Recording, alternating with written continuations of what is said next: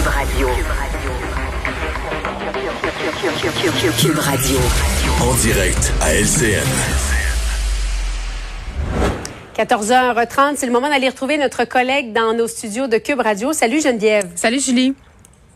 Geneviève, c'est un sujet vraiment qui s'inscrit euh, parfaitement dans l'actualité avec les élections municipales. Un avocat qui a décidé euh, de, de s'attaquer aux trolls, du, les trolls du web, là, qui s'en prennent souvent aux élus municipaux pour les intimider et pour les harceler sur les réseaux sociaux. Oui, troller les trolls, euh, peut-être l'une des choses euh, qu'on préfère, parce qu'évidemment, ces gens-là font beaucoup de dommages. Maître Rino Souci, là, qui a décidé de prendre le taureau par les cornes et s'attaquer à l'anonymat sur Internet.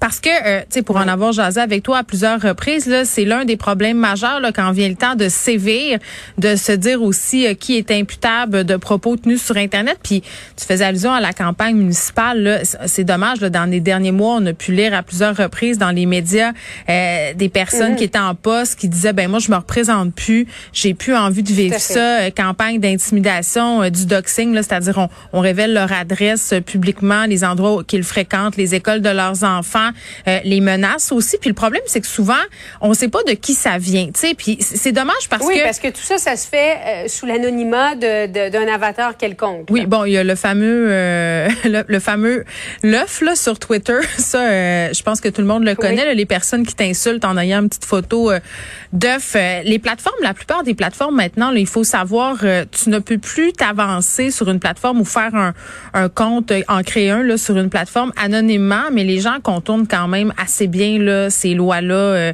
qui sont pas des vraies lois finalement, qui sont des lois de plateforme. Là, puis avant Sauf que, l'avocat semble avoir trouvé une, une façon vraiment efficace de pouvoir ben, retracer ces gens-là qui se croient tout permis ben, en se cachant sous un faux nom. C'est quelque chose euh, qui existe euh, déjà, en fait, l'ordonnance euh, Norwick, c'est-à-dire que quand il y a un crime qui est commis, là, que ce soit de la diffamation, des menaces et qui sont faits sous le couvert de l'anonymat, ben ça permet à un tiers de faire sortir l'adresse IP. Je te, donne un exemple. Mettons que moi, mm-hmm. je reçois, par exemple, où je suis l'objet de propos diffamants par tête d'œuf sur Twitter. On sait pas c'est qui.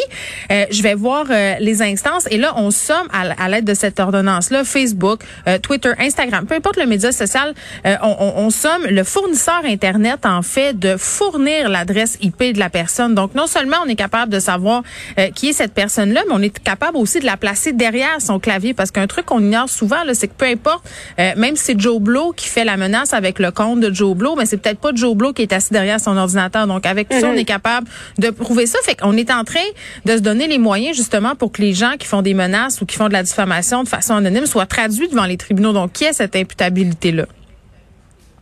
Et parfois, il y a des gens qui découvrent que ce sont des gens avec qui ils travaillent. Mais, ça, c'est quand même pas croyable. Oui, euh, Maître Souci là, racontait entre autres l'histoire euh, euh, de candidats euh, municipaux là, qui avaient fait courir des bruits sur des pages Facebook, le Spotted, entre autres, là, de dire, bon, ben telle personne accepte des pots de vin ou depuis que telle mairesse est en poste, avez-vous remarqué que c'est sur sa rue hein, qu'on a fait le plus de travaux? Donc, c'est de la diffamation, c'est pas vrai, ça nuit à la réputation des mm-hmm. gens, ça nuit à leur chance de se faire réélire. Et en, en en, trouvant les adresses IP, oups, on découvre que c'est le candidat euh, de l'autre côté ou que c'est le parti opposé. Du parti adverse. Oui, donc euh, des bien belles histoires. Et Geneviève, toi, tu lui as parlé à cet avocat-là. Il ne fait que ça euh, non, il fait pas que ça. Je vais lui parler tantôt. Là, j'ai pas encore parlé. Ah, lui, c'est vraiment, c'est vraiment un mandat qui s'est donné euh, de débusquer ces gens-là. Puis moi, je vais lui poser la question parce que oui, c'est rendre les, les, gens imputables, mais, mais à un moment donné, est-ce que on va pouvoir rendre les plateformes imputables aussi de ce genre de comportement-là? Parce que euh, entre guillemets, s'ils sont pas capables de les, les pogner ces gens-là, c'est pas notre problème. C'est le problème euh, de ces plateformes-là. Puis quand ça se fait de façon répétée, il y a des gens qui se créent des comptes. Julie là, c'est, c'est exponentiel. Là. Ils vont avoir 15, 20, 30 comptes, des faux comptes là, puis ils s'en pour aller intimider des élus, euh, des personnalités publiques, puis même parfois euh, des gens avec qui ils ont des comptes à régler. Là. Donc, à un moment donné aussi, il va peut-être falloir se pencher là-dessus. souvent des femmes, hein? Ah oui, au niveau des élus, euh, puis même au niveau de l'espace public, Elles, sont, elles sont victimes de davantage de haine. Et les propos aussi dont elles sont qualifiées sont légèrement différents, mais on pourra pas les prononcer à la télévision cet après-midi.